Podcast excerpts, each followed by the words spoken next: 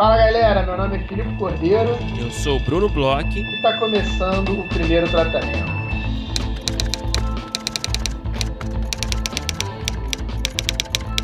Fala Brunão! Tudo bem? Olá, Filipe Cordeiro. Eu estou bem, como você está? Tô bem, Brunão. Semana muito agitada em vários sentidos trabalho aqui, podcast, sorteios acontecendo, oportunidades rolando aí neste mundo do roteiro. Então, tô animado, cara, tô animado. Apesar de estar um pouco cansado, trabalhando um pouco demais, precisando um pouco de férias, estou bem animado, Brunão. Eu também, cara. Eu tô que nem você, tô nessa vibe de cansado, mas feliz, né? Que é aquela cara cansada ali com um sorriso. e, e, temos, né, vários anúncios, né? A galera, ninguém pode ninguém não tem motivo para ficar parado, né? Tem muita coisa rolando aí é, para quem é roteirista, para quem tem seus projetos, para quem quer fazer cursos. Então a gente separou aqui algumas oportunidades, né, algumas informações legais, né, do que está rolando. É, a primeira tem uma ligação direta, né, com a nossa convidada de hoje, que é a Lívia Piccolo, né? Você já deve saber, porque você já apertou para escutar. e a Lívia, ela tá dando o curso, vai começar a dar o curso dela, que é a arte das histórias, né? Como funcionam as séries, filmes e livros que amamos. Então é um curso aí é, que faz uma análise da, da, estrutura narrativa de séries, filmes, livros, é, com o objetivo de desvendar a anatomia das histórias é, que marcaram a nossa cultura. Vão ser aulas pelo Zoom, né, ao vivo. O curso vai ser do dia 21 de outubro até 25 de novembro. Então quem quiser se inscrever, vai lá no artedashistórias.com.br, tem todas as informações lá. E a gente também está fazendo um sorteio aí de duas bolsas é, para o curso da Lívia. Então, é, funciona só para explicar, né? A gente está fazendo dois sorteios é, fechados para apoiadores, né? Então, uma dessas bolsas, quem está concorrendo a ela é apoiador né, do Apoia-se, também da Aurelo, que é a plataforma que a gente tem falado aqui, né? Que a gente está com uma parceria nova com eles. Então, uma bolsa para quem é apoiador dos dois, né? E a outra bolsa, ela é exclusiva para Aurelo, para quem é apoiador da Aurelo. Então, a gente vai sortear ali entre esses apoiadores. Então, boa sorte a todo mundo, né? Quem já é apoiador aí, é, vai estar tá concorrendo automaticamente e a gente vai anunciar os vencedores agora na sexta-feira, né? No dia no dia 1 no dia 1 de outubro, a gente já vai anunciar os vencedores no, no nosso Instagram, então fique ligado. Isso mesmo, Brunão. Fiquem ligados. Sexta-feira a gente faz o anúncio.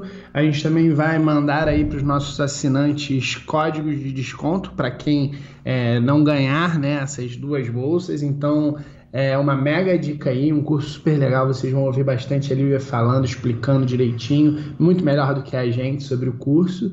E tem uma outra dica boa aí, tem, como a gente falou logo no início, tem umas coisas acontecendo, umas coisas abertas. E uma das coisas que abriu foi uma, a segunda edição do Lab 51 com a TDC, com a galera lá uhum. é, da Writers 151, nossos amigos, a Jéssica e o Zanella, né? Com a nossa também grande amiga Bia. Eles estão fazendo aí uma segunda edição, agora voltada para séries, e, e estão abertas as inscrições. Então, até o dia 15 do 10, dia 15 de outubro, você pode se inscrever. Você que tem projeto de série aí, é, a gente sabe que são séries um pouco mais voltadas para um comercial.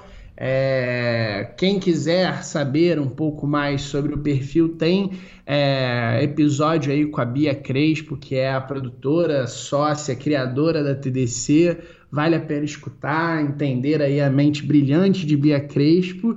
E fica aí a dica: se inscrevam lá. É, participem lá do laboratório, eles têm uma, uma proposta muito legal, muito interessante, uma proposta aí para levar né, os projetos à frente. Então, mais uma dica aí de prazo aberto. E por falar em prazo aberto, Brunão, ainda tem mais um prazo que está aberto, né? É, exatamente. É, e tem o Série Lab, né? Todo mundo já conhece o Série Lab, um evento muito legal dedicado a séries é, para criadores. Ele, o Série Lab está com as inscrições abertas. Se você está de olho na rodada de negócios, a rodada ela fica aberta até o dia 12 de outubro, então tem algum tempinho ainda aí para você inscrever o seu projeto. Mas a gente sabe que o Série Lab não é feito só de rodadas de negócio, eles também têm outros tem outros eventos, né? Você tem aí tem mesas, tem oficinas, enfim, tem muita coisa legal é, online, né? Por Zoom, um esquema que funcionou super bem no ano passado. Então, vale a pena, né? Rodada de negócio é sempre bom para você se apresentar para o mercado, mostrar os seus projetos. Então, corre lá para aproveitar o prazo. Então, pô, galera aí que é roteirista, a gente falou aqui de curso, de laboratório, de rodada de negócio, de mesas e oficinas abrindo aí com a galera do Série Lab. É, a gente tem aí um final de setembro agitado. A gente sabe como é importante, né, Brunão? É, participar de todas essas três frentes, né? É, boa parte aí da, da, da nossa profissão é fazer um network, é estudar, é se apresentar, colocar o rosto aí no mercado. É, a gente sabe que é muito importante estar nos cursos para aprender e para conhecer pessoas estar nos laboratórios é, é, são formas de desenvolver o próprio projeto e também conhecer pessoas assim fantásticas, fenomenais mesmo, assim. Eu a gente fala aqui, a gente fala um pouco das nossas experiências. Eu sempre recomendo bastante e de novo essa proposta aí da galera do Writers 1 com a TDC, ela é muito interessante também para o lado do mercado e as rodadas, né? As rodadas a gente também é, sempre recomenda porque talvez seja uma forma de você mostrar seu rosto assim para os players do mercado, para uma quantidade diferente de players do mercado. É, agora aí estão chegando as rodadas do Frapa, galera que tem bastante reunião para fazer. As do Série Lab também são ótimas, players incríveis e faz muito parte, assim. Eu acho que é uma, uma parte muito importante, uma parte que é, é bom o roteirista ficar ligado, né, Bruno? É uma coisa que a gente vê que às vezes o, o, pagamento, entre aspas, ele às vezes é, pode ser até um pouco longo, mas ele acaba vindo, né, cara? Essa, essa, essa coisa do relacionamento, de todo, todo, todo tempo estar tá ali, de se apresentando, de conversando. Às vezes, pelo, pelo lugar menos provável, acaba acontecendo alguma coisa, né, cara? Não, total, cara. Comigo mesmo aconteceu, assim, de, de conhecer o, a produtora numa rodada do Série Lab, inclusive é, anos atrás e, e, isso render, assim, alguns anos depois, uma, uma conversa para uma sala e, e, acabou rolando mais tarde também. Então, assim, é, acontece. então, eu acho que é isso, né? É, tem que ir meio sem expectativa, mas, enfim, é, pode acontecer e tem tudo para acontecer se você tiver um projeto legal e, enfim, fazer uma apresentação legal. Então, a gente super recomenda. É isso, Brunão. Agora vamos falar do nosso episódio de hoje, né? A gente já antecipou aí que a gente conversou com a Lívia.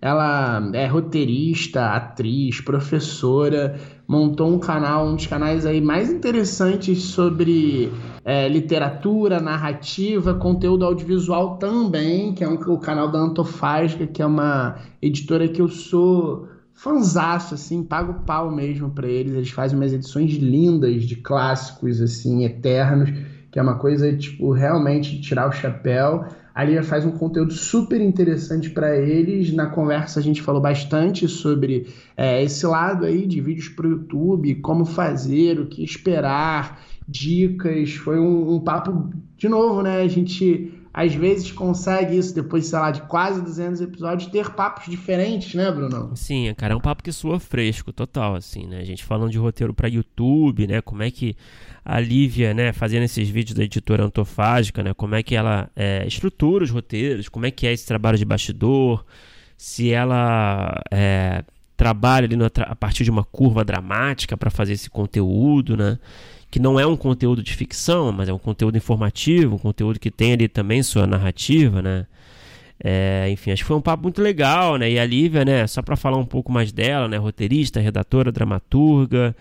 Ela já fez muita coisa no teatro também. Ela, ela, ela, ela saca muito de literatura, né? Ela trabalha muito com literatura e já escreveu curtas, mas enfim, no canal, né, na editora Antofágica, ela fala, ela faz análises de, de filmes, de séries, de livros. Ela eu acho que ela torna assim um conhecimento às vezes um pouco erudito, um conhecimento um pouco mais informal assim para a internet, que eu acho que é um trabalho muito nobre, sabe? E uma pessoa que fala muito bem, que sabe muito de dramaturgia e, e a gente a gente entendeu isso no papo com ela e também vendo os vídeos dela. E a gente faz novamente a propaganda, né, do curso da Lívia. do Arte das Histórias. É, as inscrições estão abertas, então se você curtiu o papo com ela, é, vai lá e faz o curso que eu acho que vai ser bem legal. É isso, vamos ouvir o episódio que foi ótimo.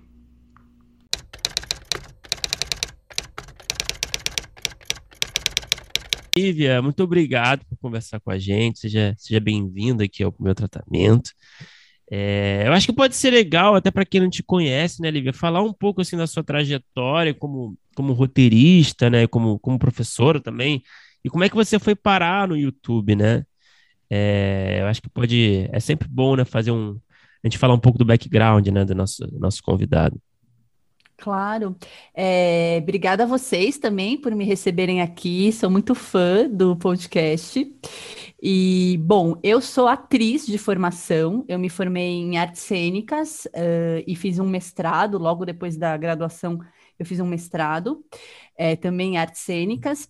E durante muito tempo eu trabalhei com teatro. Eu fiz é, algumas peças, fui atriz, fiz algumas performances, dei aula de dramaturgia, dei aula de história do teatro, de improvisação. E aí, de forma um pouco autônoma, assim, é, há alguns anos, eu fui migrando para a literatura e para o roteiro. Então, eu fui estudar literatura com alguns autores, com algumas autoras, e fiz o curso de formação de roteirista lá na roteiraria. E meio que ao mesmo tempo em que eu fui fazendo essa transição, é, eu comecei a trabalhar no mercado editorial. Eu me afastei um pouco do teatro e comecei a trabalhar na editora Antofágica, que é uma editora que publica clássicos para a nova geração. Os livros são todos ilustrados, tem um trabalho editorial assim bem cuidadoso. E eles queriam fazer um canal de YouTube. E aí eu, eu entrei como roteirista desse canal é, que eles têm na internet, no YouTube. Eu que escrevo os roteiros, eu que apresento. E, e aí foi assim que eu fui, que eu migrei um pouco pro, pro roteiro da internet. Também já escrevi uhum. roteiros de curta-metragem. E nesse momento eu tô assim com esse pé nesse, com os pés em vários lugares, assim, um pouco no mercado editorial, um pouco no roteiro audiovisual, é, no roteiro para YouTube, na literatura. É, então, e é um eu, conteúdo. Eu. Fala, fala. Não, não, desculpa, só é um conteúdo que usa todas as suas habilidades, né? Né, como atriz, como roteirista, como professora, como dramaturga, né, essa coisa de literatura, é, né, é um conteúdo que pega isso tudo, né, um pouco. É, total, total. As pessoas ficam surpresas quando eu falo, ah, eu me formei em artes cênicas. Ah, tá, então por isso que você apresenta e tal, e é toda articulada. Eu falo, é, bom, acho que com certeza influenciou, né? Eu tenho mais facilidade, assim, com câmeras e tal. Mas é isso, assim, adoro estudar roteiro, falar de roteiro, adoro escrever roteiro. E acho que essa apresentação, acho que por hora é isso. Eu, tava, eu falei até, vou te, te interromper, quase que, cara, as edições da Antofágica são um desbunde, né? São umas coisas lindas demais. É, Lívia, eu queria saber de você, é, é, você não tinha experiência prévia com o YouTube em, em nada antes de começar a fazer o canal? Não, eu, eu tive uma experiência na verdade, a editora me chamou para fazer o canal, eu e o Diogo, que é quem edita e dirige, faz os inserts e coloca a trilha sonora, porque anos atrás a gente teve um projeto que chamava Livrogram, que também era para falar de literatura no YouTube. O YouTube não era o que ele é hoje, ele era muito mais experimental, muito mais rudimentar. Claro, já existiam canais bem grandes, assim, já existia uh, youtubers e até alguns booktubers, mas ele não era nem de longe o que ele é hoje. E aí, como a gente teve esse canal, e na época ele tinha uma estética diferente, assim, ele tinha algumas vinhetas, ele, digamos assim, tinha um trabalho de roteiro ali, né? Não era só abrir a câmera e sair falando do livro. Por conta desse cuidado que a gente tinha com o canal, que, que tornava ele diferente dos canais que tinha na época, Aí a Antofágica nos chamou para fazer o canal deles, por conta desse projeto que eu tive anos atrás, chamado Livrogram. Uhum. E, e, de cara, o que que você, é, que já é interessada em roteiro, conhece artes cênicas, etc., de cara, o que que você achou que foram é, os maiores desafios? O que, que você é, teve que aprender de diferente para o formato? Olha, foi bastante coisa, porque assim, é, como no cinema ou nas séries, no YouTube, quem escreve para a internet também é, a internet também tem uma diversidade de formatos. E aí demorou um pouco para eu entender qual que era o formato mais legal para o canal da editora. Tanto que, se você for lá né, e observar, no começo era o formato vídeo ensaio, onde tinha um tema e eu falava desse tema, eu não aparecia, então era uma voz em off, eu narrava né, o, que eu, o roteiro que eu tinha escrito, o Diogo colocava as imagens, e era um formato é, diferente de como é hoje, que de fato eu estou lá apresentando, né? Tem a minha cara. Então, assim, demorou para a gente entender qual que seria o ritmo desse texto, é, a duração do vídeo, um vídeo de 9 minutos, de 12 minutos, de 20 minutos. Aí tem toda a questão do algoritmo também, né? Porque ele vai mudando e você tem que se adaptando. Então, no começo, vídeos pequenos supostamente eram melhores. É, o YouTube é, mostrava mais o seu trabalho se o seu vídeo era pequeno. Agora é o contrário, você precisa fazer vídeos longos. Então, assim, é, a gente demorou para encontrar o formato, né? Digamos, a linguagem desse, desse roteiro, desse vídeo. E constantemente a gente tem que entender qual é que é do algoritmo, assim, para poder jogar com ele, sabe? Mas acho que por conta da minha formação em artes cênicas, essa parte de é, falar, de gravar, de vocalizar, de narrar, para mim foi não foi tão difícil, foi mais tranquilo. Como é que é esse processo? É, é, realmente, esse é um assunto que a gente não, não, não, debate muito aqui, né? A gente não traz muita gente com esse seu perfil, né? Acho que pode ser interessante. Como é que é esse processo de roteiro, de fazer um roteiro de um, por exemplo, de um conteúdo que você faz, né? Desses vídeos de YouTube, né? Que você é, se aprofunda, né? Sobre diversos assuntos aí das artes. Como é que é esse trabalho de roteiro, de construção, de planejamento? Você usa de alguma forma suas habilidades como roteirista? Ali pensa, você pensa em alguma, uma, sei lá, uma curva narrativa ali na hora que você está planejando a estrutura do roteiro? Como eu queria que você falasse um pouco assim desses bastidores, acho que pode ser interessante. Eu super uso é, várias coisas que eu aprendi é, estudando roteiro. É, eu penso na estrutura de três atos, sempre. é, numa apresentação ali, né, onde eu vou falar, uh, eu introduzo o tema, é, o, uh, o tema do vídeo, ou então as obras que eu vou falar, o recorte que eu quero trazer. Aí eu desenvolvo, eu tento construir alguma tensão é, mesmo sendo um vídeo é, de conteúdo, né, não é um vídeo de ficção, mas eu percebo que dá para você construir uma certa tensão ali quando eu, quando eu vou apresentar né, o, os conteúdos, quando eu vou desenvolver os argumentos. E, eu, e no final eu resolvo, eu dou uma amarrada. Então eu super penso numa estrutura narrativa e eu percebo que quando ela fica mais frouxa, o vídeo fica mais chato de assistir. É muito louco, assim, porque é, batata, assim, tem gente que fala, ah, esse vídeo foi mais lento, ou, nossa, como esse vídeo foi incrível, fiquei assistindo até o final, é porque eu consegui ali conduzir narrativamente no assunto, sabe? Então, eu uso muito as ferramentas de, de roteiro para ficção mesmo, só que eu adapto para o conteúdo que é não ficção.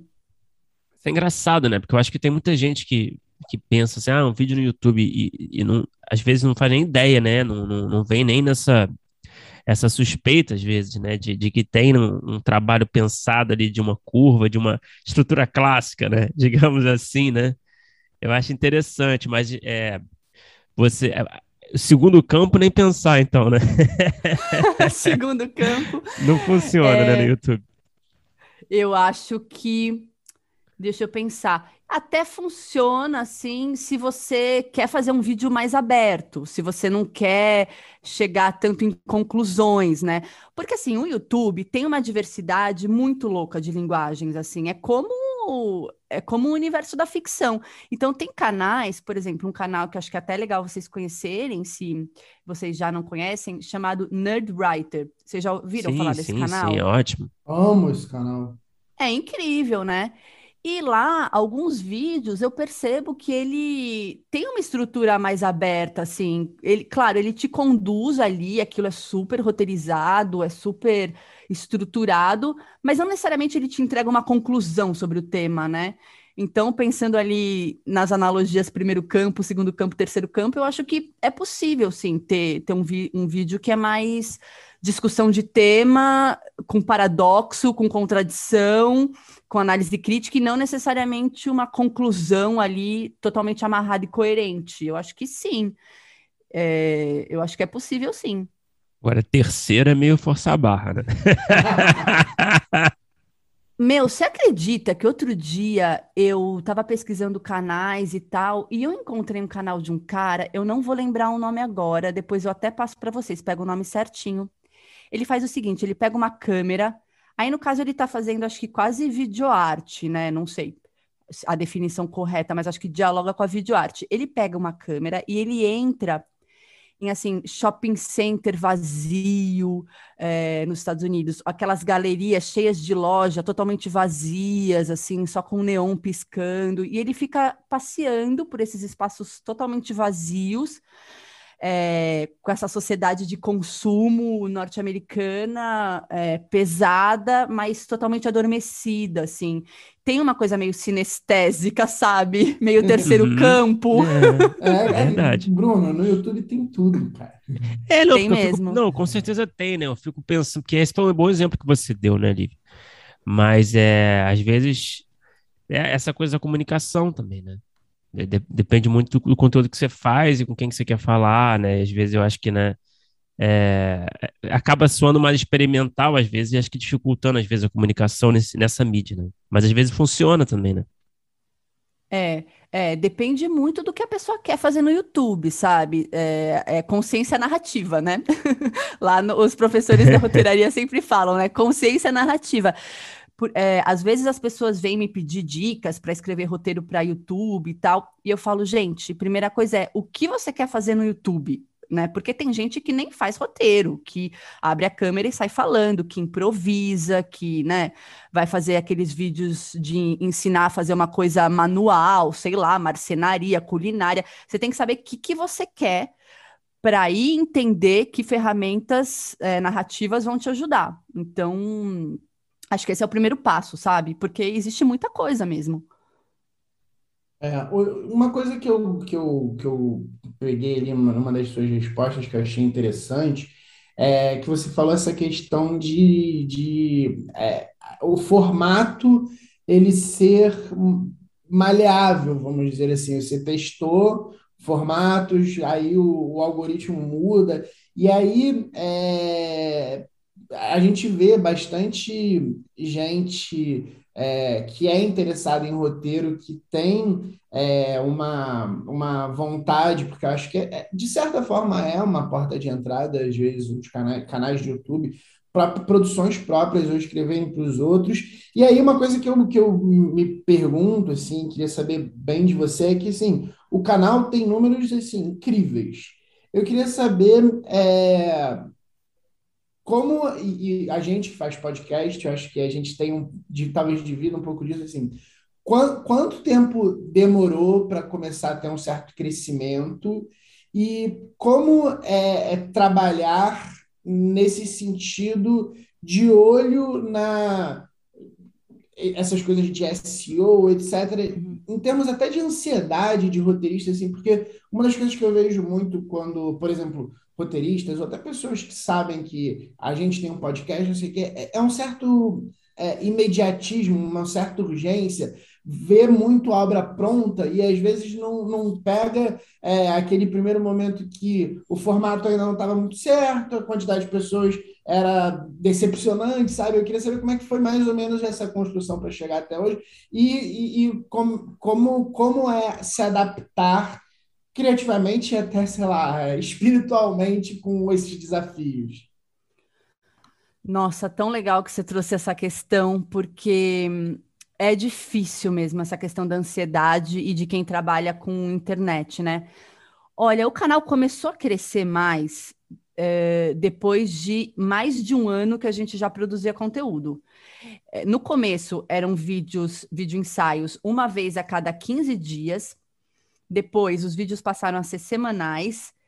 E teve um ponto de virada ali que foi quando eu encontrei um formato que eu percebi que as pessoas gostavam muito, que é biografia de autor. Então, o primeiro vídeo que teve um alcance muito acima dos vídeos que a gente tinha feito até aquele momento foi uma biografia que eu, que eu fiz do Tolstói, que é um autor russo. E assim, fiz de um jeito meio divertido, Tolstói vida louca e tal, né? Tentei é, escrever um roteiro assim bem despretensioso para falar de um autor que, nossa, tá lá, né? no altar dos clássicos, porque tem essa coisa, às vezes, né? Literatura clássica fica naquele lugar meio idealizado, meio difícil. Eu quis justamente fazer o contrário, falar de um jeito mais solto, mais divertido. E esse vídeo teve muitas visualizações. E aí eu falei, nossa, tem aqui um formato. Então eu fiz biografia do, do, do Dostoiévski, depois eu fiz biografia da Clarice Lispector, comecei a repetir o formato.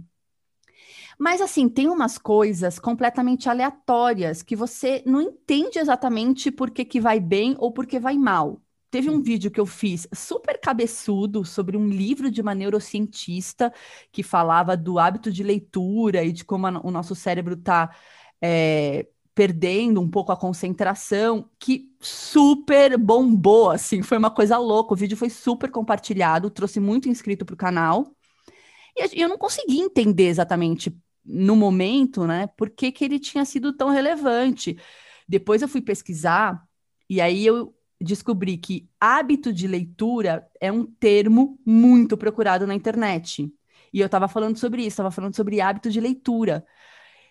Porque é um termo muito procurado na internet, mas assim, muito mesmo, gente, porque tem gente que vai procurar é, ah, eu quero ter o hábito de leitura porque eu quero virar milionário, porque me falam que os milionários leem muitos livros. Sabe assim? Tipo, o hábito de leitura é, não, é muito louco e não tem nada a ver com o conteúdo de literatura que eu produzo lá, mas enfim, acabou trazendo um monte de gente. E aí, só depois que eu fui entender isso. Ah, tá. Então, se eu usar os termos que estão sendo muito procurados, o vídeo vai ser, o algoritmo vai expor muito mais. Só que é isso, isso te dá uma ansiedade bizarra, porque você fica correndo atrás, né? Você fica meio nóia, assim, nossa, então deixa eu descobrir quais são os termos, e ao mesmo tempo você tem que adequar esses termos ao seu conteúdo, e às vezes você faz lá um super trabalho de pesquisa dos termos e o vídeo flopa. Então, assim, é um, é um super desafio mesmo. Quer dizer que você dialogou com o Zeitgeist ali acidentalmente, né? Quase, né? Exatamente, nossa, não teria dito melhor. Eu dialoguei com Zeitgeist acidentalmente, exatamente. é, uma coisa que eu acho muito interessante assim no seu canal, né? tava vendo aqui uns vídeos, é, é, é, justamente essa mistura de temas dentro das artes, né? E eu fiquei pensando assim, né? Você até como roteirista também, né? Você deve pensar isso também, né? Como que eu, eu sinto que assim a maioria dos roteiristas não é, não se aventuram tanto, às vezes, no teatro, né, em obras teatrais, né, seja escrevendo, seja lendo, seja estudando, às vezes até falando até de literatura, né? O roteirista fica muito no roteiro, né? Muito em ler roteiro, em ver filme, né? E aí eu achei isso muito interessante também, né? Eu acho que você deve ter uma opinião forte, assim, né? Eu acho que você acha que é essencial, assim, para a formação de um roteirista ele ter um, um repertório amplo assim de diversas formas de arte? Olha, eu acho que é importante, viu? É, não sei se eu diria essencial, assim, né? Acho que mais essencial mesmo é é estudar, né, aprender as técnicas e escrever, escrever, escrever. Mas eu acho que te dá um a mais, assim, porque você tem mais referência, né? Você tem mais referência, você conhece uma variedade maior de histórias, então acho que na hora de você ter ideias para suas próprias histórias, você tem um arsenal diferente das outras pessoas. Isso pode te dar um diferencial, sabe? E eu acho que como bagagem mesmo cultural, na hora de você fazer um pitch, isso pode ser um diferencial, sabe? É, na hora de apresentar um projeto, eu acho importante, assim. E se você é um roteirista que tem é, interesse no terceiro campo, aí eu acho muito importante sim, que sim. você conheça artes visuais, que você conheça o que está sendo feito na vanguarda, sabe, da internet, é, da performance, porque é um, né, um modelo narrativo que justamente quer também né, é, dialogar muito com, com a contemporaneidade. Então, aí eu acho que seria essencial, sabe? Quem quer fazer produtos mais arrojados, mais provocadores. Mas assim, não sei, né? Porque se a pessoa é mais. Tô pensando aqui, né? Quer escrever só comédia. Aí não sei se ler super literatura ajuda, sabe? Também não sei. Acho que depende muito do seu projeto como roteirista, das coisas que te interessam, né? Dos projetos que você quer fazer. Então, acho que depende, assim, mas em geral eu diria que sim, acho importante. É eu, eu, pergunto assim, porque eu acho que eu sinto que às vezes é, às vezes os caminhos mais inusitados oferecem é, possibilidades narrativas, possibilidades criativas, sabe? Uhum. É, às vezes é, é, transformar, às vezes o mais erudito, às vezes, digamos assim, né? Uma coisa, sei lá, eu acho, acho que pode acabar servindo de, de inspiração nessa coisa de bagagem mesmo, né? Eu acho que sim, eu acho que sim, porque é, quando a gente né, vai é, fura um pouco a bolha também, né, é, vai procurar outras narrativas que não são só séries e filmes, por mais que você não, não vá usar aquilo de forma tão imediata, né? Ah, então vou pegar essa ideia aqui desse personagem, nesse enredo, né, nesse plot aqui que tem nesse livro. Aquilo vai ficar armazenado em você. E de alguma maneira, quando você for escrever a sua história, aquilo vai, sabe, até de forma meio inconsciente, assim, aquilo vai te, te influenciar. Então, eu acho importante, porque eu sempre penso, se eu, sou, se eu estou só assistindo o que todo mundo assiste, se eu ficar só assistindo o que todo mundo assiste, sim, sim. comentando o que todo mundo comenta, como que eu vou conseguir escrever uma coisa diferente? Ou como que eu vou conseguir ter uma ideia diferente?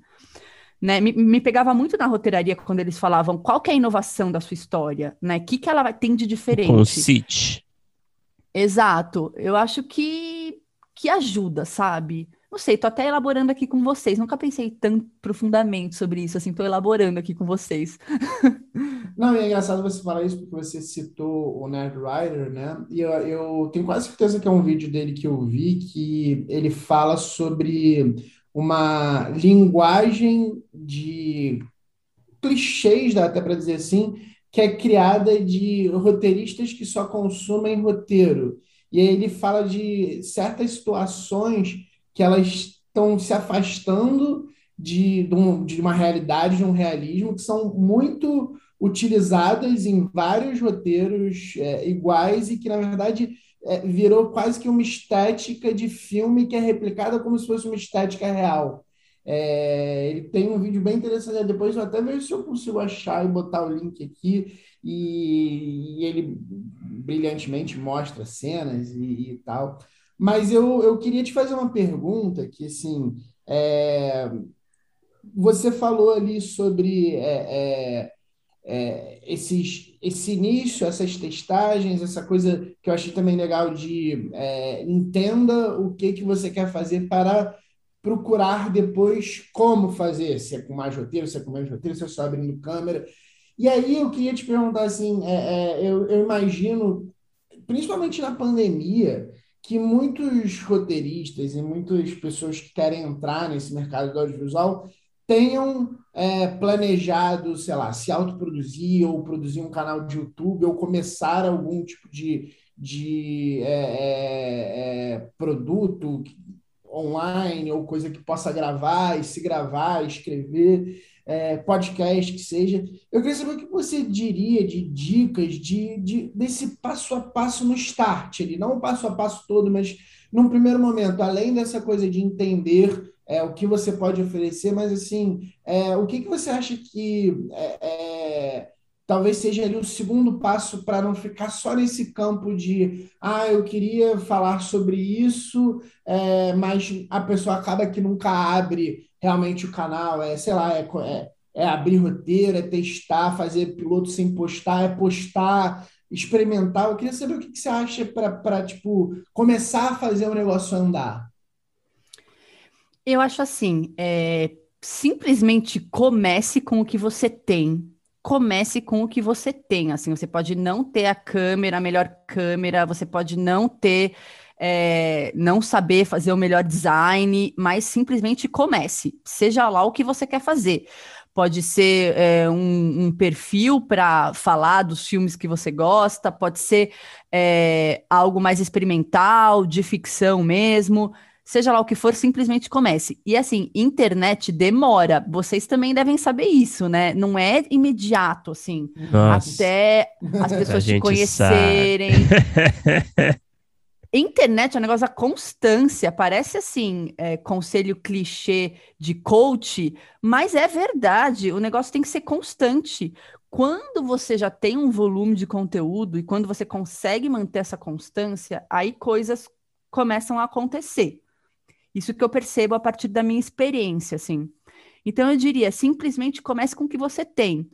Tenha clareza do formato que você quer começar, pode ser que ele se transforme depois, mas simplesmente comece, assim. Então, na pandemia, pô, quanta coisa legal, assim, não surgiu, né? Desde atrizes que começaram a produzir um super conteúdo de ficção. Não sei se vocês seguem a vida da a vida de Tina, a Lívia Lagato. Aquilo é ficção para Instagram, né? Elas fazem uhum. personagens, elas é, fazem vídeos engraçadíssimos e elas explodiram na pandemia. Então, eu acho que, que é muito possível fazer coisas legais, é, conseguir é, encontrar ali é, um tom autoral, alguma coisa que transmita né, quem você é e as coisas que você acredita, as coisas que você gosta artisticamente, mas precisa ter constância, assim, não é de uma hora para outra. E outra coisa que eu acho importante é que você não vai agradar todo mundo. Tem isso assim da internet que a gente não sabe muito quando a gente começa que é o over feedback. Eu sinto muito isso no canal. Claro, a maioria das pessoas lá são muito carinhosas e respeitosas comigo, mas você tem feedback o tempo todo do seu trabalho. Ai, que vídeo legal! E que é muito legal quando elogiam, mas assim, também não posso ficar me achando. E tem gente que detona. Nossa, sua esquerdista burra, que vídeo péssimo, Nossa. que não sei que, não sei que lá. Então, assim, meu, é difícil esse lado, sabe? Também. E ó, que eu sou um canal pequeno, eu fico imaginando o pessoal grande. É, a gente nem deve olhar, né? Essa, essa, nem esse devem olhar, mas. Senão não dá pra fazer nada também, né? sofre. É, mas talvez. acho que sofre um pouco, não sei. Eu fico lá. imaginando, assim, como que essa pessoa que eu às vezes tenho preguiça até de fazer login no YouTube, sabe? Que... e eu fico imaginando essa pessoa que tá lá, ela vai lá no vídeo, ela escreve um comentário, ela pensa no que ela vai falar para agredir, né? Para se agredir. Realmente é, é, a pessoa tem que estar tá muito afim, né? É, e ainda mais num conteúdo de YouTube, né? Que não é, um, não é um, sei lá, uma TV aberta que a pessoa botou num canal e, e tá vendo uma programação, sei lá, empurrada. É uma coisa que a pessoa necessariamente clicou e entrou no vídeo para ver, sabe? Essa é uma vantagem nossa aqui do podcast, né? Sendo podcast, a gente recebe muito pouco hate, né? De, de, de, comentários, né? Não tem muito onde a gente receber, assim... Ninguém vai mandar uma mensagem privada pra gente, esculachando no Instagram, sabe? Uhum. É, é uma vantagem. E eu acho que também a vantagem do podcast, nossa, eu sou muito fã de podcast, um dos meus desejos é ter um podcast no futuro também. É que não tá a sua imagem visual lá, sabe? Uhum. É, é. Eu acho que isso também, quando tá a sua imagem ali, não sei, parece que isso incita a galera a destilar mais ódio, assim. Mas assim, eu consigo perceber quando é uma crítica construtiva. Ah, Lívia, você poderia ter falado tal coisa, faltou tal livro às vezes eu, né, sou humana, erro umas coisas também, já errei, sei lá, data, né, histórica. Quando é uma crítica construtiva e quando tá a pessoa lá destilando ódio e ressentimento. Acho que eu consigo também perceber, sabe?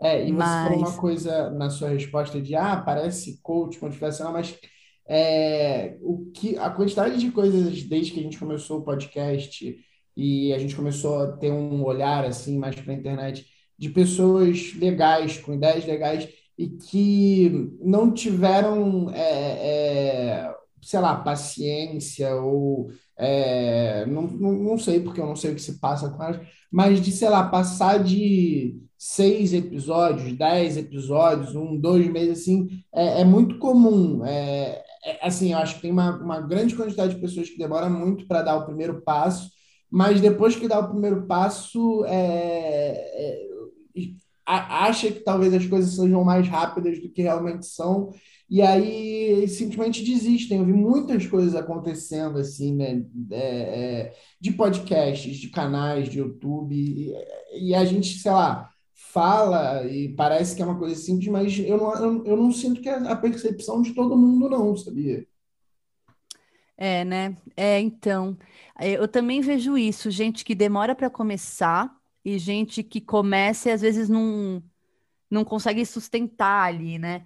É porque eu acho que existe talvez uma falsa ideia de que a internet é fácil ou que ai, é, ah, é só sorte, a pessoa bombou, sabe assim, uma, um desconhecimento. Às vezes nem a pessoa nem tá falando por mal, assim, é porque não, não conhece mesmo o funcionamento do negócio.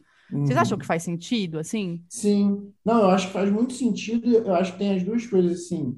É, é, pega o resultado final e acha que ele vai chegar mais próximo e pega, às vezes, exceções, como se fossem regra. Então, tem essas viralizações. Então... E aí, por exemplo, você deu um exemplo que eu achei interessante, que eu achei legal, de você falou, você já tinha encontrado um formato que estava funcionando, que você via que estava resultado. De repente, você fez um vídeo que você é, quis fazer por um determinado, um determinado motivo e que você não estava nem esperando o resultado e veio um resultado de um lugar que você não esperava. E Acontece isso na internet. Existem é, movimentos de memes, de coisas assim, que é, são meio inexplicáveis e parece muita coisa da sorte. Eu acho que tem as duas coisas. Tem a exceção, que é alguém que ou não fazia conteúdo ou fez um conteúdo e viralizou de uma forma insana que acontece, mas é muito exceção. E tem uma coisa que eu acho que é um pouco mais entre aspas, próximo da regra de, de, de sucessos e de, de, de muita visualização, que é assim, a pessoa fez uma penca de coisas, construiu muito, é, é, uma base muito grande de pessoas que já é, acompanhavam, mesmo que não seja grande é, em termos de viralização, ou então é, em termos de, sei lá, números que possam ser considerados números absolutos gigantes para um universo de internet, mas aí ela, ela já tinha muito material, muitas pessoas que já acompanhavam, e aí, às vezes, tem esse fora da curva que a pessoa ou está tentando, ou até sem querer consegue fazer, mas é porque ficou lá muito tempo, fez muita coisa diferente, é, achou uma coisa que acabou, sei lá, que a internet tem isso um pouco do compartilhamento, e aí já tinha uma base que compartilhou muito e ganhou gente muito nova. Então, assim, eu acho que tem esses dois lugares que as pessoas, elas é, veem meio que o, o, produto final, ou então lê uma história muito fantástica de alguém que é, não tinha nada, fez um vídeo e mudou a vida de todo mundo, e, e tomam isso como é, o, o, exemplo, sabe? Eu acho que sim, eu acho que sim. É, eu concordo.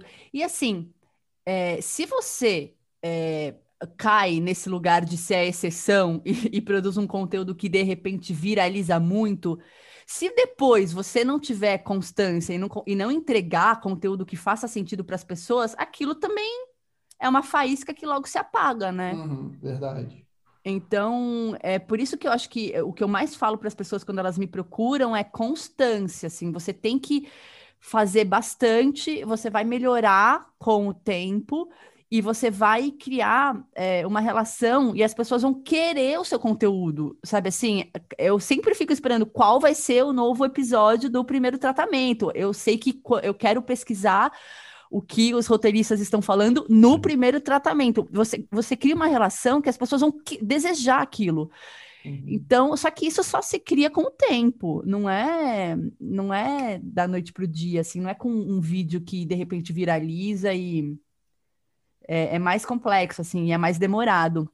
Então, para quem quer entrar na internet, eu sempre incentivo muito. Eu falo, comece, tira a sua ideia do papel, vai, não tenha medo, mas saiba que demora.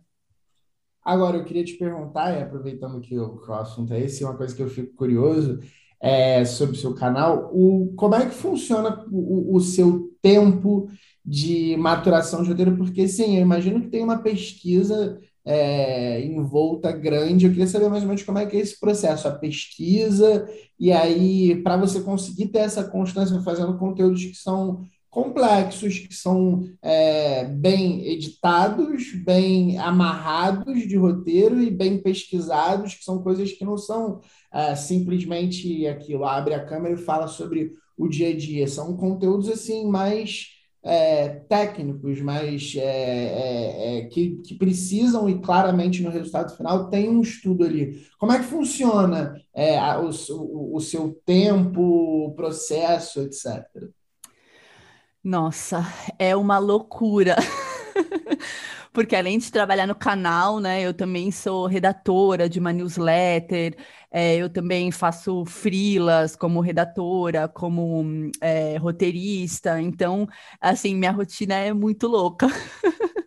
Mas é, lá no canal especificamente, tem duas coisas. A primeira é os livros que a editora lança. Então, eles me passam o cronograma de lançamentos.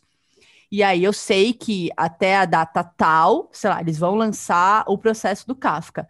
Eu tenho que ler o livro, tenho que preparar o roteiro então eu me organizo, eu falo, tá, eu tenho que ler o livro até a data tal, vejo, né, tento cavar os horários para ler o livro, se é um livro que eu não li ainda ou que eu preciso reler. Então já chegou, já teve vez que eu precisei dividir o número de páginas do livro pelo número de dias que eu tinha para saber o mínimo de páginas que eu tinha que ler por dia para tempo de eu, de eu gravar direitinho. Então, assim, tem períodos que é bem, bem punk mesmo. Mas os vídeos que não são dos lançamentos da editora, é, eu tenho uma programação com o Diogo, é, assim, a gente faz um cronograma que às vezes muda, mas eu tento muito falar de temas que me motivam, sabe? De temas que me interessam. Então, acho que como é um tema que eu, que eu tenho vontade de saber mais, que eu tô afim de conhecer, é, mesmo que o cronograma seja apertado, eu acabo sei lá, sabe, eh, quando a gente está com energia, quando a gente está com interesse, parece que a gente otimiza mais tudo, né? Então, é, eu organizo a pesquisa, coloco no cronograma e, e aí tem que ter, eu tenho que ter a pesquisa pronta antes do dia da gravação. É, então, eu procuro sempre assim temas de que me interessem, temas que eu vou gostar de fazer a pesquisa para eu conseguir fazer mais em menos tempo. Acho que a regra é essa, assim, sabe? Procurar sempre temas que me motivam. Mas não é sempre que dá. Às vezes eu tenho que fazer um tema que, sei lá, eu sei que vai ter bastante visualização, tipo essas, é, essa, esses vídeos que são biografias de autor. E não necessariamente eu estou na vibe de super pesquisar o autor, mas eu tenho que fazer. Então, varia. Ah. Mas em geral, assim, é, a minha organização é muito pautada nos temas que eu tô afim de pesquisar. Isso ajuda, eu acho, a conseguir fazer o cronograma fluir. Não sei, fui clara na resposta. De repente eu me achei super confusa respondendo, Não, mas deu para entender. Foi ótimo. E Lívia, vamos aproveitar, né, para você falar um pouco do seu curso, né, que você vai lançar agora em, em outubro, né, que é a Arte das Histórias. Fala um pouco, é, não sei se você quiser falar, assim, eu acho que vale, né, como convite e também para ser mais informativo, também de informações gerais aí de, de data, de tudo, de público-alvo, enfim. Então, esse curso Arte das Histórias, é, me, começaram a me pedir um curso. É, quem acompanha lá o canal falou: Nossa, Lívia, por que você não faz um curso e tal? E aí eu fiquei pensando, né, que curso seria esse? E como eu tenho formação em teatro, estudei roteiro, trabalho no mercado editorial, tenho assim essa interdisciplinaridade, eu falei, eu vou fazer um curso então sobre histórias em muitas linguagens. Não vou fazer um curso só sobre literatura, nem só sobre teatro, sei lá, vou fazer um curso que eu possa falar de literatura, de cinema, de séries então, eu vou fazer um grande passeio pelas histórias e vou falar muito de é, narrativa, de estrutura narrativa. Então, desde lá, a Grécia Antiga, é, poética do Aristóteles, estrutura de três atos. Aí vou falar um pouco do Shakespeare, uh, do teatro elisabetano, Vou falar do romance, que é essa forma literária do século XIX que é muito popular hoje, né? Quem gosta de ler geralmente gosta de um romance, gosta mais das narrativas longas do que de conto, do que de poesia. E também vou falar das séries e dos filmes e de alguns e de algumas narrativas experimentais. Então, assim, é um curso para quem gosta de ficção, não é um curso só para quem trabalha na área É, se você trabalha na área, eu acho que você vai tirar proveito, seja escrevendo ou é, produzindo ou né, lendo, porque tem gente que trabalha é, no mercado audiovisual, no mercado editorial e não necessariamente escreve, né? Então, acho que a pessoa vai tirar proveito, mas quem também é só curioso e, e, gosta só de assistir filmes, né? Só de, só de ler por prazer, acho que também pode ser muito legal. E eu sempre digo que quando a gente estuda estrutura narrativa, a gente fica com um olhar muito mais afiado para tudo, né? Não só para as histórias ficcionais. Assim, você entende que, sei lá, o Jornal Nacional tem uma ficção ali, tem um roteiro, tem uma música que abre, uma música que termina, e uma notícia mais densa em determinado ponto da, do, do jornal, e uma notícia mais leve para encerrar. Acaba você com começa futebol. a entender. Exato, exato. Você começa a entender tudo. Então, eu acho que é muito empoderador estudar estrutura narrativa, sabe? eu fiquei curioso para saber é, as séries e os filmes que, que vão ser abordados. Então, gente, eu quebrei tanto a cabeça. Ai, o que, que eu coloco, né? De série, de filme e tal. Assim, eu pensei, como a minha ideia é fazer um curso acessível, que bastante gente possa fazer, eu pensei em produtos que são bem populares, assim, que eu sei que bastante gente assistiu ou tem vontade de assistir. Então, por exemplo, para falar de anti-herói, eu peguei Mad Men, que acho que é ali uma série icônica quando a gente está falando de anti-herói. É, peguei Game of Thrones, que eu quero falar um pouco também como Game of Thrones bebe ali das tramas de Shakespeare, das tramas de poder e tal. E também vou falar um pouco de melodrama. Para falar de inovação, aí eu peguei Fleabag, porque ela quebra a quarta parede, né? Tem uma mistura ali também de, de drama e comédia, que é muito única. Também é um produto que veio do teatro, né? Porque era um, uma peça dela, né, de, de comédia, de solo, né, que ela fazia sozinha. E dos filmes, eu pensei, ah, é um filme super primeiro campo, classicão, o Mágico de Oz, assim.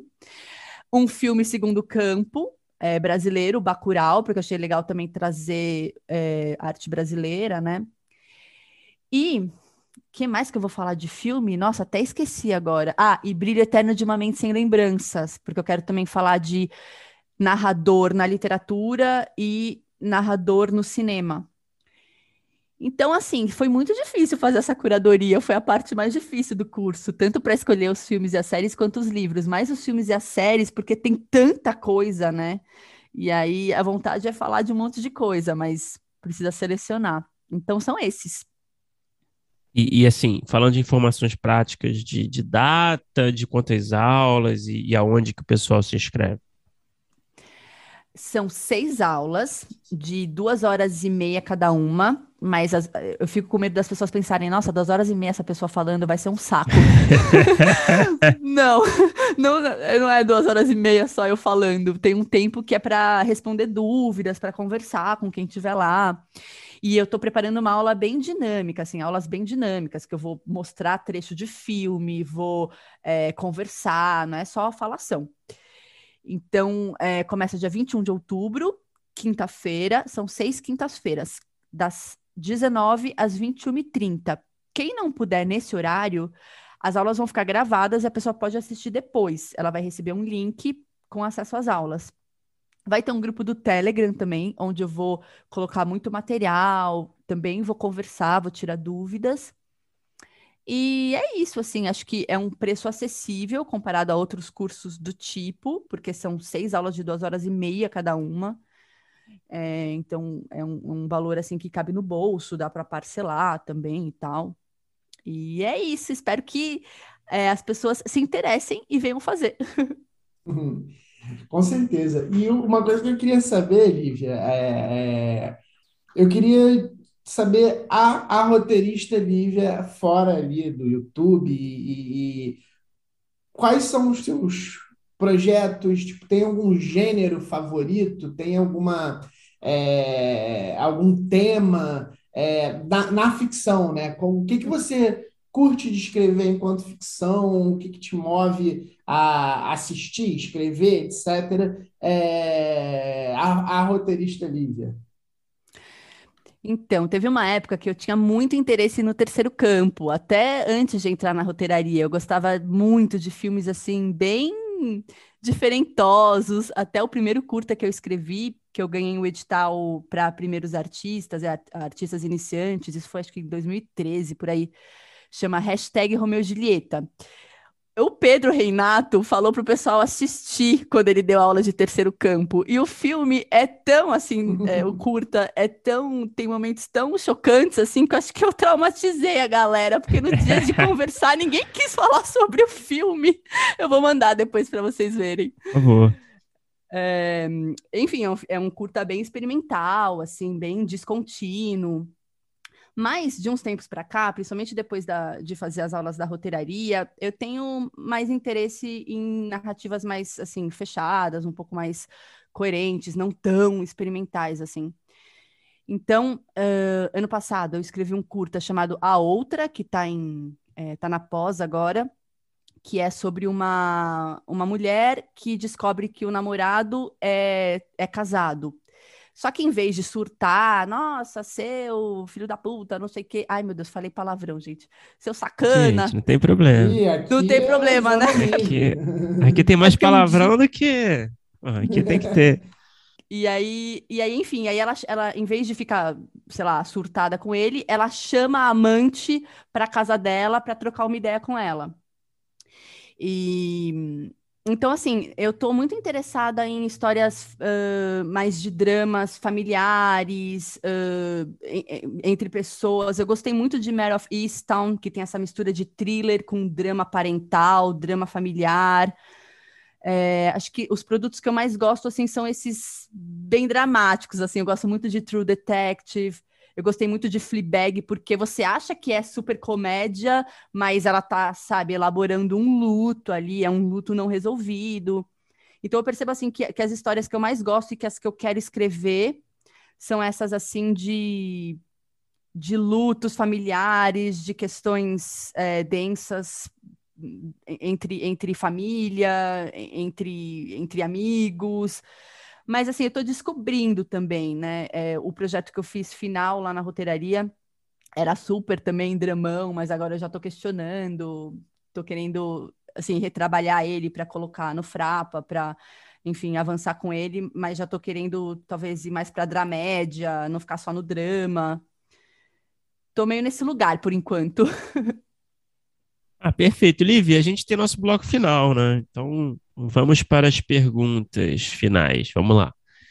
Qual é o melhor roteiro que você já escreveu, na sua opinião? Pode ter sido filmado, pode não ter sido filmado, pode ser um curta, pode ser um longo, pode ser uma série, enfim, qualquer coisa. Pode ser uma peça, né, no seu caso, qualquer coisa. Olha, eu acho que o melhor roteiro que eu já escrevi. Uh, eu gostei muito desse último curta que eu escrevi, a outra. É, gostei bastante do resultado final. Mas eu acho assim que o trabalho mais. Hum, mais elaborado que eu fiz foi a peça, A Filha da Mãe. Eu escrevi uma peça chamada A Filha da Mãe, que fez duas temporadas em São Paulo. Foi um monólogo. E eu experimentei três modos narrativos diferentes. Assim, ela tinha um primeiro ato mais lírico, que a atriz despejava ali é, um texto que dialogava um pouco com a poesia. Ele era bem, bem lírico. Fiz um segundo ato mais dramático, no sentido teatral, era uma situação ali que se desenvolvia e um terceiro ato mais épico, que tinha narração e ela é, conversava com o público. Então, acho que como eu me propus assim, esse desafio de tentar modos narrativos diferentes, uh, foi o trabalho assim, é um trabalho que eu mais tenho orgulho meu, assim, que acho que é o melhor. Mas eu gostei muito desse último curta também. Também vou mandar para vocês quando ficar pronto. Pô, por favor. Por favor. Que curioso, gostei da premissa. É, e qual é o pior roteiro que você já escreveu? Vale tudo também. Ai, o pior. Nossa, gente, tanta coisa, já fiz tanta coisa que depois eu olhei e falei, gente, isso aqui tá muito ruim. Eu acho que os primeiros contos que eu escrevi, ai, alguns estão na internet aí, meu Deus, não vou nem falar onde. Não, é melhor. É... é melhor escolher um que não pode ser visto. É, eu, É, ai, eu escrevi um conto uma vez que a premissa ela é interessante, mas eu não eu, eu ainda acho ela interessante, mas eu não soube desenvolver. Era uma, uma garota que trabalhava no é, no Teatro Municipal do Rio de Janeiro. A ideia me veio quando eu fui fazer um trabalho no Rio de Janeiro e tive que ficar esperando para a hora da reunião lá no entorno do Teatro Municipal do Rio. É, e aí, de repente, as plantas dos canteiros começavam a crescer, tipo, loucamente, e engoliam o teatro. Então, a ideia era meio que falar sobre é, mundo natural, natureza e cultura, e como, sei lá, a natureza estava expulsando os seres humanos do teatro, e enfim, o nosso mundo da cultura não servia para nada sei lá, gente, umas baboseiras também. Mas ficou tão ruim, mas tão ruim. Hoje eu leio e eu falo, gente, ficou muito ruim. É, mas assim, foi uma das primeiras coisas que eu escrevi também. Eu sabia muito pouco de técnica narrativa, sabe? Foi uma coisa meio jorro, assim, freestyle, e não recomendo a leitura. Lívia, e o que que você assistiu é, pode ser série, filme, nacional, estrangeiro, pode ser até é, vídeos e canais no YouTube, que quando terminou você pensou, putz, queria ter escrito isso. Será que não é uma coisa de terceiro campo aí?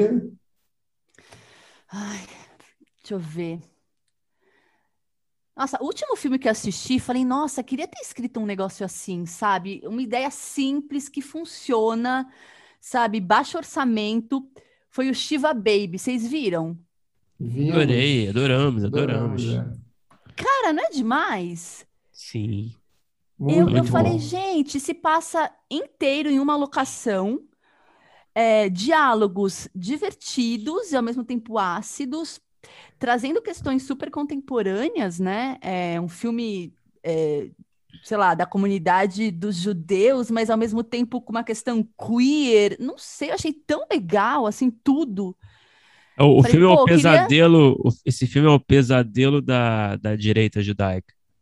Ah, é? Conta mais. Não, não, você deve ser, né? mas, não, eu sou judeu, mas assim, eu nunca vi, eu não, assim, eu não tenho muito contato com as pessoas que viram esse filme, né, na, na comunidade. Mas eu, eu vendo o filme, fiquei, cara, essa, trans, essa transgressão aí é o, é o pesadelo dessa galera, né? É, pode crer, é verdade. Acho que foi esse o último filme que eu falei, nossa, meu, que, que queria ter escrito isso. É muito bom mesmo. É, é realmente, né, é um puta desafio, né, para um filme, um filme BO, né? Você ter uma ideia que se sustente, né, que seja viável e que seja boa, né? E realmente esse filme preenche esses requisitos, né? Impressionante. É, total. E assim, quando o filme se passa inteiro em uma só locação, para ele se sustentar, né, e não ficar chato, ele precisa muito, ser muito bem escrito, né? Precisa explorar tudo que é, tudo que é possível ser explorado. Então, desde é, né, tem as cenas lá no banheiro, na cozinha, é, no quintal da casa, os diálogos são super lapidados. Então, eu achei incrível mesmo.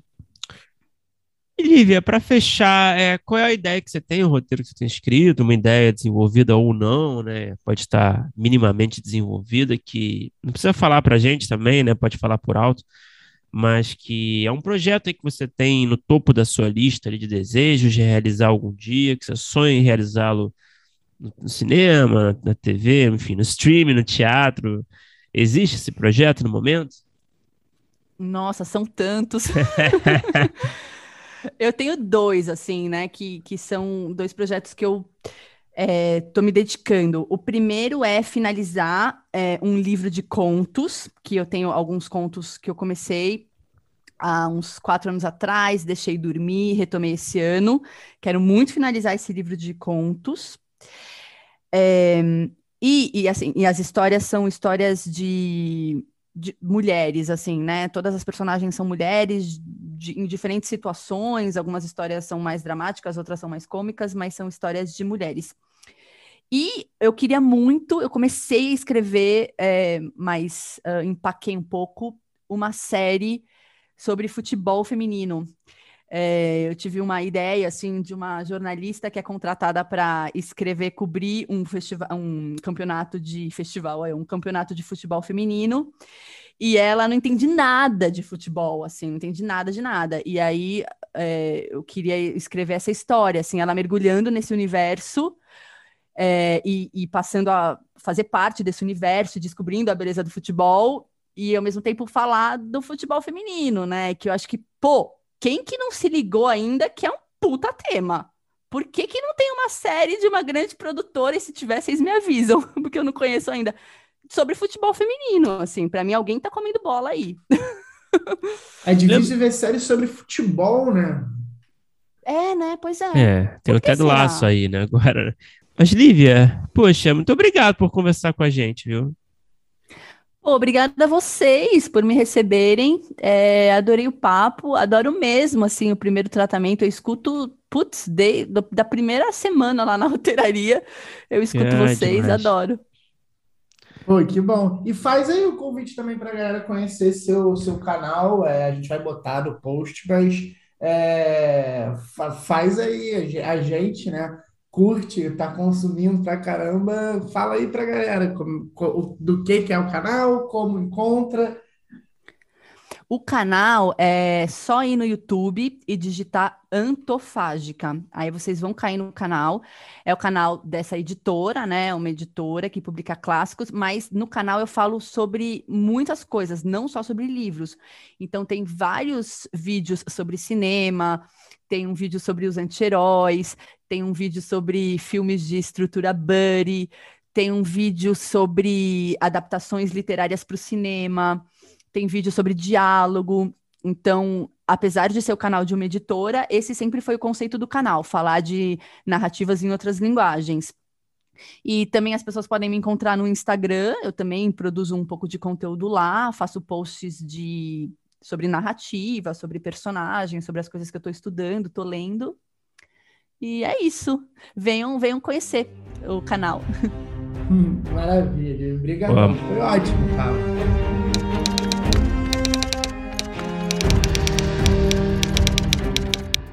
Opa, chegou até aqui?